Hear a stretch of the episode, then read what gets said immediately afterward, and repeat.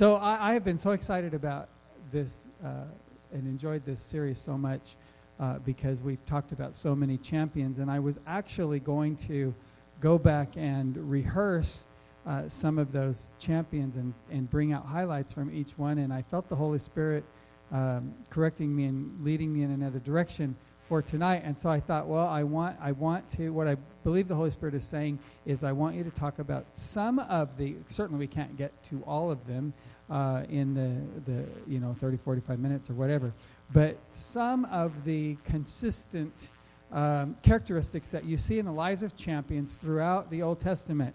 And what I found was that not every champion had every characteristic that a champion may, may possess. Some of them lacked great segments of character, and, and uh, some of them lacked great, what we would consider to be extremely important things. And that spoke volumes to me. Studying champions from the perspective of what they lack should build you up. And when you begin to study men of God uh, in the Old Testament, particularly, and you begin to see the lack in their life and still come to the conclusion of what God was able to do in and through them, even possessing those segments of lack, ought to help you and I. It certainly helped me just looking at it. Now, we're not going to talk about all of those lacks, but we are going to talk about that a little bit.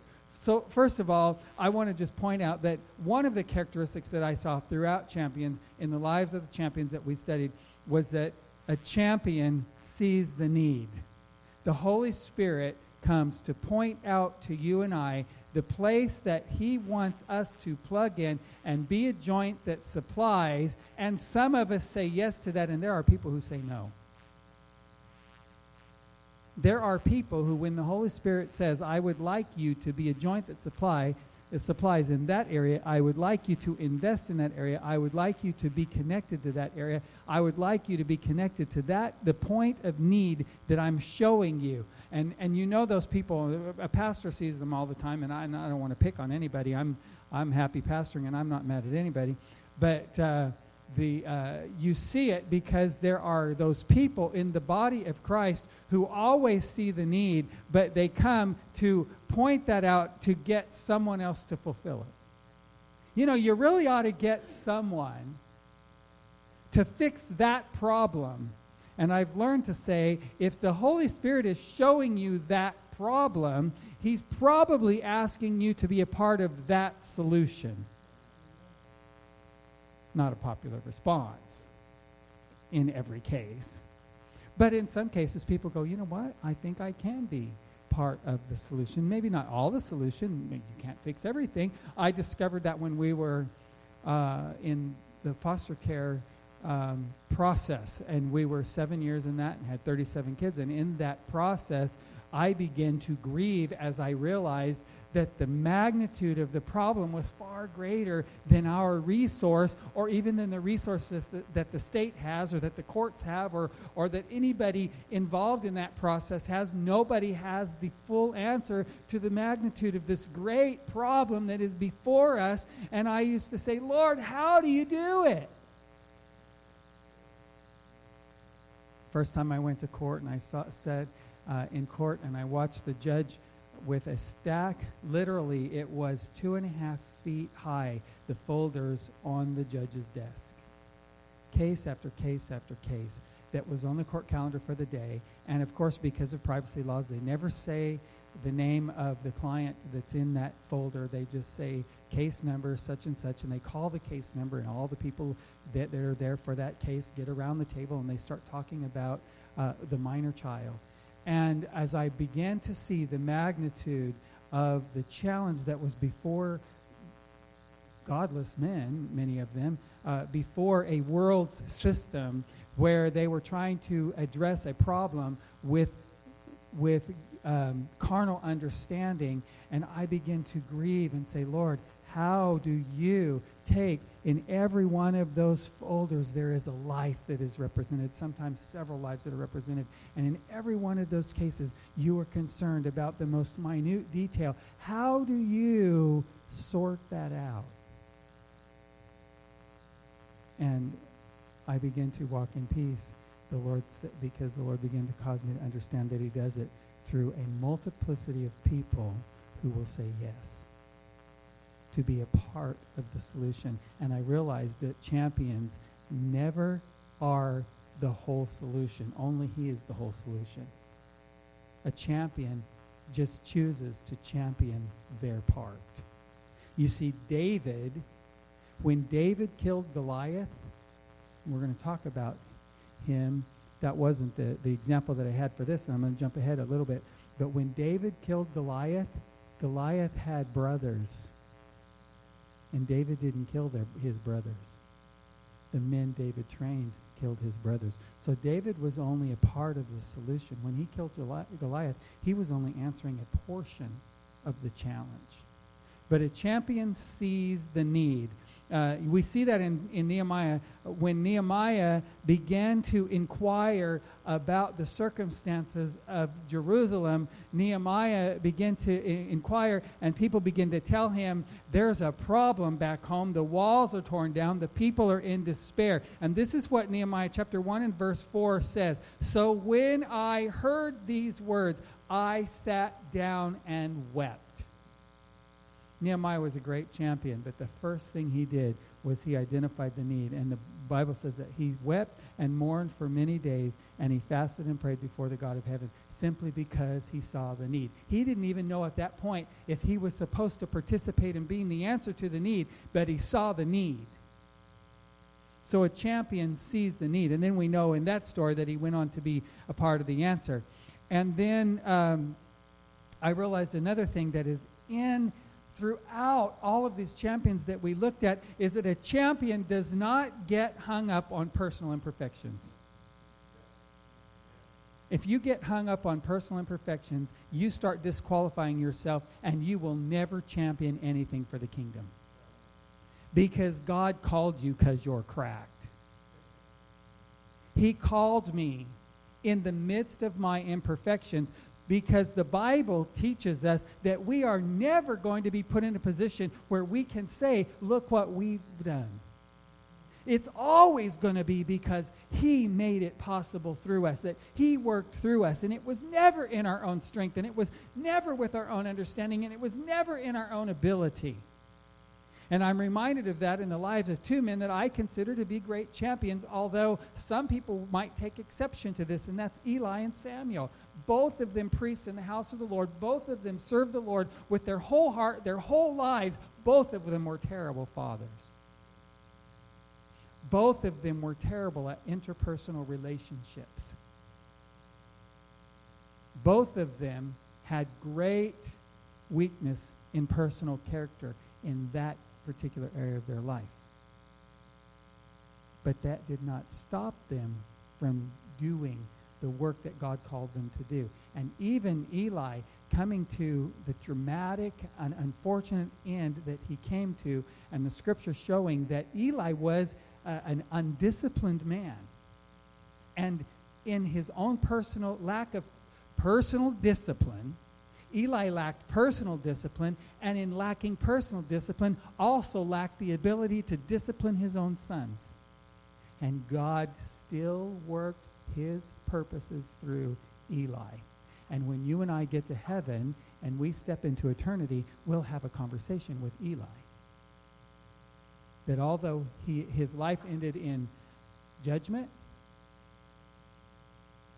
in some respects, he championed the purposes of God in his life, and he brought forth Samuel, who, who also generationally, Eli fulfilled the purposes of God generationally, even though he was not a good father and did not do it in the lives of his own sons. So he had this great failure mirrored against this great success. Champions do not get hung up at the level of their own imperfections. And if you get hung up at the level of your own imperfections, you'll never do anything for God. And you won't do much for anyone else. Because you will be self aware instead of God aware and body aware, community aware. you'll be self aware. And self awareness is selfish. Then, another thing that champions do, and this is where I had uh, referred to David in, in my mind champions just show up. The first thing that a champion has to do is show up. I'm wondering, uh, sometimes we were talking a minute ago about the rest home that, uh, that you go to, and how many people that you've shared the word with in simplicity, and you've prayed with them, and you have no idea, even sometimes the level of their own understanding when they're praying that prayer with you, whether they really even understand what they're praying or doing or not. But I assure you that you're going to step into eternity and someone's going to come running to you and they're going to say, if you had not come to that rest home and prayed with me, I wouldn't be here. And you're going to be their champion. They're going to say, because you obeyed God. And you can sit there and you can pick yourself apart and you can say, I'm not adequate, and you can say, I'm not, I'm not good at this, and you can say, I'm not a great teacher, or I'm not a great this, or I don't have any great influence. But the persons whose lives you influence for the kingdom are going to look at you and say, Thank God you obeyed the Lord because my eternity was affected because of it. Champions. Sometimes we're a champion to an entire nation, and sometimes we're a champion to one person. And I was, I was just telling the Lord this the other day because I have, I have uh, nine children. And um, five, the five adopted ones. And I was thinking, as those five children are not going to go to, uh, uh, going to spend time uh, the best of my ability and with my declaration before the Lord, you'll all understand this. They're not going to be on drugs, and they're not going to be in prison, and they're not going to be uh, in in some of those things that the enemy had put in. That was in his plan for them. Two of them were in a family that was gang family. That that was in the enemy's plan for them. But they're not, they're not on that road, and if I can keep them directed to the purposes of the kingdom and God's plan for them, they'll never get on that road. And I told the Lord, if no one comes to Jesus through the preaching of the gospel that I have done, if no one walks with you, if no one grows up in, in, in, of all the people that I'm discipling and all the people that I'm leading, if none of them walk with you, but these nine children fulfill their destiny in the kingdom, I will die a happy man. Because I will have been a champion to nine. And that is good enough for me. And anything above that is just benefit and blessing. That's how I feel about that. I, I was telling the Lord, thank you, Lord Jesus. If, if my children will champion the kingdom after me, those nine will carry the, the good news of the kingdom beyond my generation, I'll die a happy man. Champions show up. It's just a simple, simple gospel truth. Champions show up if David had said to his father, Dad, you carry the cheese. I don't want to I don't my brothers don't like me. I don't want to go there. I don't they don't have any use for me. When I get there, they're going to be rude to me. I'll stay home. I'll feed the sheep. You carry the cheese. Dad would not have had David's perspective on Goliath. Dad would have carried the cheese and said, "You boys need to do something about this guy," and he'd have went back home. But David said, I killed the lion, and, and God delivered the bear into my hands, and you are no better than they are. But he showed up carrying the cheese. Take this bread and this cheese to your brothers and see how things are going on the front lines. What kind of father sent his kids to the front lines anyway? David showed up carrying the cheese. So then Another thing that I see as a consistent, a, a constant through the life of champions is champions are willing to face impossible situations. If you're afraid of impossible situations, you probably can't do much for the kingdom of God. If we are afraid of hard places, champions are not afraid of hard places. Not that champ, champ listen, champions do not want to go through hard places. I don't want to go through hard places. I don't want my children to go through hard places. I was listening to Rachel teach. I'm going to tell on you. I was listening to Rachel uh, on a podcast or on a video teaching at girls conference and she was giving part of her testimony uh, about how God is working through her life and, and developing character in her. She was just telling some of the things that God has done in her because of the challenges that she has faced in, with infertility. And I'm listening to the wisdom that's coming out of her, and I'm thinking, I told my wife, no one would ever wish that their child would go through this kind of heartbreak. But everyone would want their child to have what this is producing in Rachel. What it's producing everyone would love their child to have, but no one would want their child to go through the hardship that it takes to get it. Champions are not afraid of hard places. Champions willingly face impossible situations, situations so big that if God doesn't move, it won't get done. Did you know that God wants you to declare his faithfulness in situations that you can't do anything about?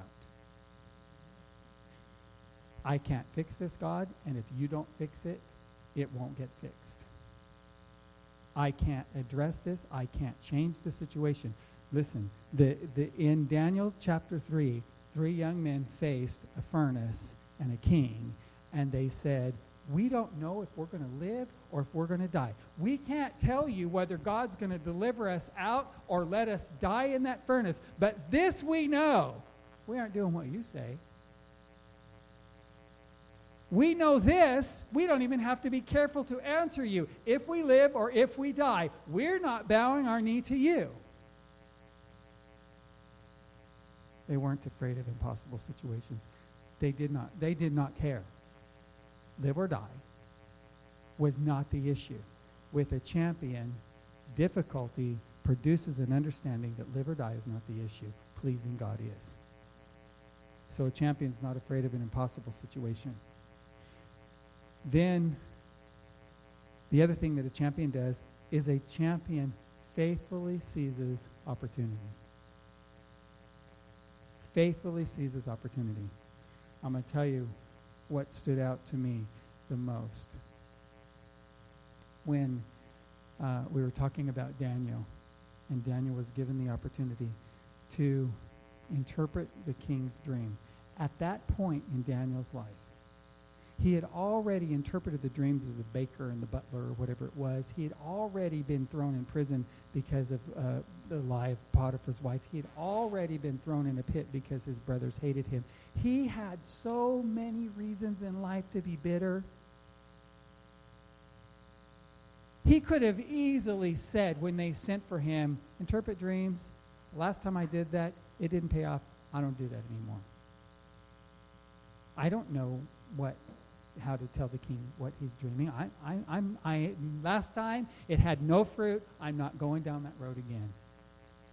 How many people let what's happened, the bad things that have happened to them throughout life, bring them to a point that right when they have an opportunity for God to show himself faithful, instead of seizing the opportunity, they start talking about, well, daddy was mean to me, and mom didn't love me the way she should, and grandma ran off with with grandpa's best friend and everything went right. And they, start in on that stuff, and everything behind them defines the moment that they could reach in and seize an opportunity. But they let their history define their moment. Champions seize the opportunity. They don't hold on to their past, and they don't let those uh, broken places define them. They seize the opportunity.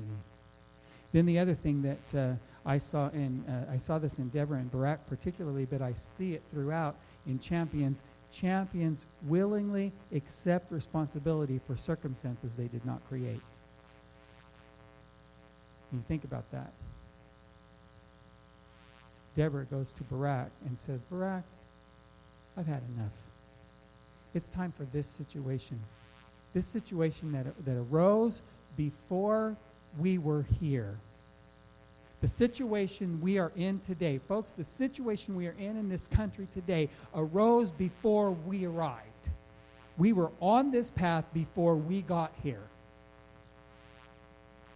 But if we're going to champion the kingdom, we're going to accept responsibility for where we are today and carry it before the Lord now while we are here.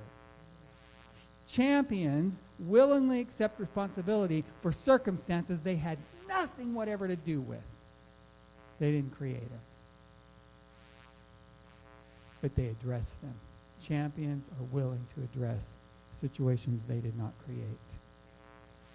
I think we ought to say, Lord, let me be used. Let me be an instrument in your hands to address situations we didn't create. We didn't create. When I, when I was watching television, I'll use the foster care situation again just as, a, just as a point of reference. When I was watching the television and I heard the Holy Spirit speak to me about being involved in that problem, there was a newscaster who was doing a report on the children that were currently in the system that were adoptable or that were uh, that were without placement or that were in uh, unfortunate situations that their families were, were trying their best to get on their feet but hadn't quite accomplished it yet, and they were giving the stats, the numbers. And when they were giving the stats, I heard the Holy Spirit say, if you don't do what you can do in this generation, you can't complain about the outcome. You have no opinion about the outcome if you don't participate in the process. That's what he said to me. So I said, okay, Lord, we'll participate in the process. And, and, so that's when I understood. I'm not asking you to fix everything. I'm not asking you to fix anything. I'm asking you to do what I give you the ability to do. That's all I'm asking you to do, is what you can do. Champions willingly accept responsibility for circumstances they had nothing whatever to do with creating.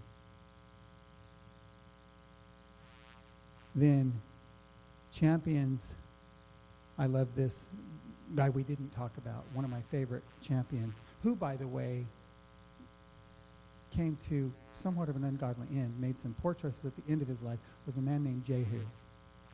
Jehu in 2 Kings chapter 10, when uh, God tells Elijah, I want you to anoint Elisha as the prophet after you, and I want you to anoint Jehu, and I want you to anoint this one and that one. And he began to give Elijah instructions on who to anoint. Jehu was one, he said, Anoint him.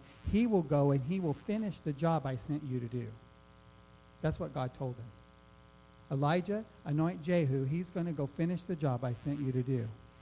Him and Elisha will, will do what you didn't complete. Jehu when he sets out, he hears the word of the Lord, he received the promises of God, and he says, Come, he, he makes this declaration, Come and see my zeal for the Lord. And he sets out to fulfill the word of the Lord and to destroy the enemies of Israel. And um, champions intentionally move with righteous action when things are not right. Champions intentionally and address issues that are not in keeping with the purposes and the plan of God. If you see, that's why so many, so many believers fight for justice. We value justice in the earth. We value that our laws are right and that people receive just, uh, just uh, um, trials and, and outcomes for their, for, uh, their uh, trouble. And when someone does someone wrong, we want justice for the person who has been mistreated and undone. It is, it is right to, to value justice. And Jehu says, Come and see my zeal for the Lord. You watch me fulfill what God has said. That's a champion. You go on through his life, he makes some bad decisions. He has some outcomes that are not particularly uplifting. But Jehu lifted up his voice, the voice of a champion, come and see my come and see my zeal for the Lord. I'll, I'll do the business. And that's what he did. And then one of the things that I see that is consistent throughout, and this takes us back to the idea of not letting our imperfections, I'll, I'll end up where I started. A champion does not let his imperfections become his focus.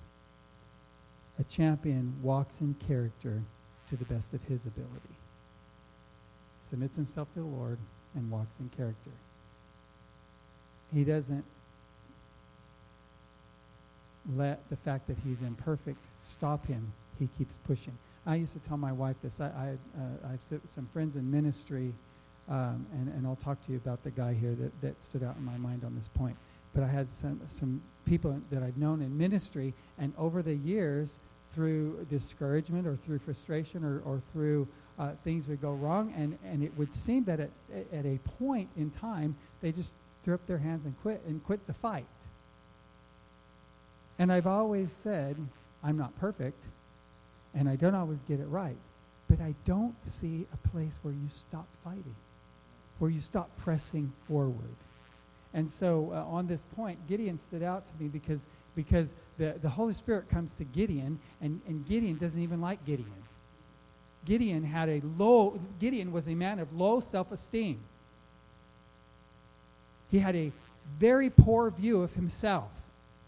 And the Holy Spirit comes in and says, Gideon, mighty man of valor. And Gideon immediately goes, Who, me?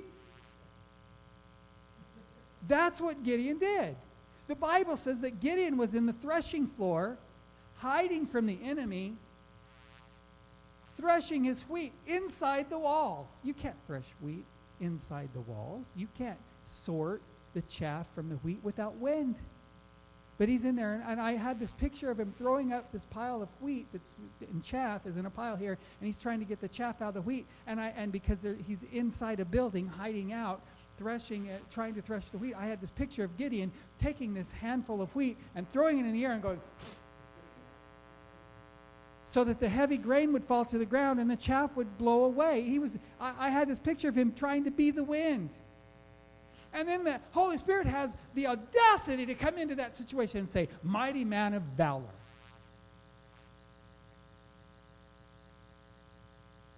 Champions have the ability to do their best to walk in character in spite of their own imperfections and their own weakness. And so um, Gideon was a great man. God says, Gideon, I want you to go and I want you to do this and I want you to do that. And Gideon goes, Hold on, let me let me just prove that to me. Here, here's a fleece. I'm gonna I'm gonna put this on the threshing floor, and in the morning the, the floor is gonna be wet and the fleece is gonna be dry. If if you're if you're truly speaking to me, do this thing for me. So God says, Okay, come on, Gideon, get on board. In the morning, the floor's got damp on it and the fleece is dry. God says, Now, would you go do what I ask you to do? Gideon says, Wait a minute, wait a minute, one more time. Just be patient with me. But in the morning, if the fleece could be wet and the floor could be dry, let the ground be dry and the fleece be wet. Okay, I'm slow, but Gideon was really slow. And so God says, Yeah, I'll be patient with you in the morning. The ground, you know, the, the reverse happens. The fleece is wet and the ground is dry. And it takes God this process of time to convince this man that he is truly speaking to him and that he will go with him. And Gideon gets up and he goes forward and he obeys the Lord and he walks in the character of obedience in spite of his own inabilities. Gideon was not in the natural a mighty man of valor. He was only a mighty man of valor because God decided to call him that. You're only a champion because God decided to call you that. You're only strong because God decided to call you strong. You're only blessed because God decided to call you blessed. So Gideon understood. He finally got it through his head. I'm not that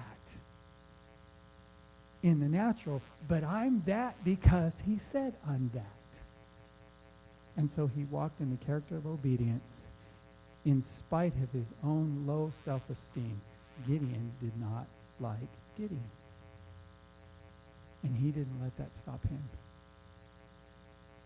And so I saw in this teaching that we've just come through, time after time after time, and, I, and I'm only touching on a few, there is great patterns of character and behaviors and thought processes that make for champions that you see throughout these people in the Old Testament, the thing that produces, the things that produce a champion.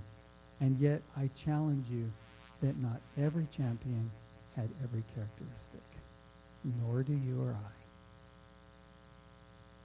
I wish I had every positive characteristic that's reflected in the life of Christ. Sorry. I have stories my children can tell you from when they were young of faux and mistakes that I made and points of high frustration. Because you get to see that when you live with people.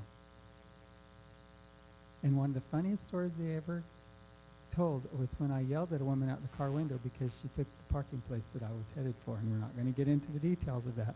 But nevertheless, I wasn't very nice to her. And then my wife says, honey, she'll probably be at church on Sunday.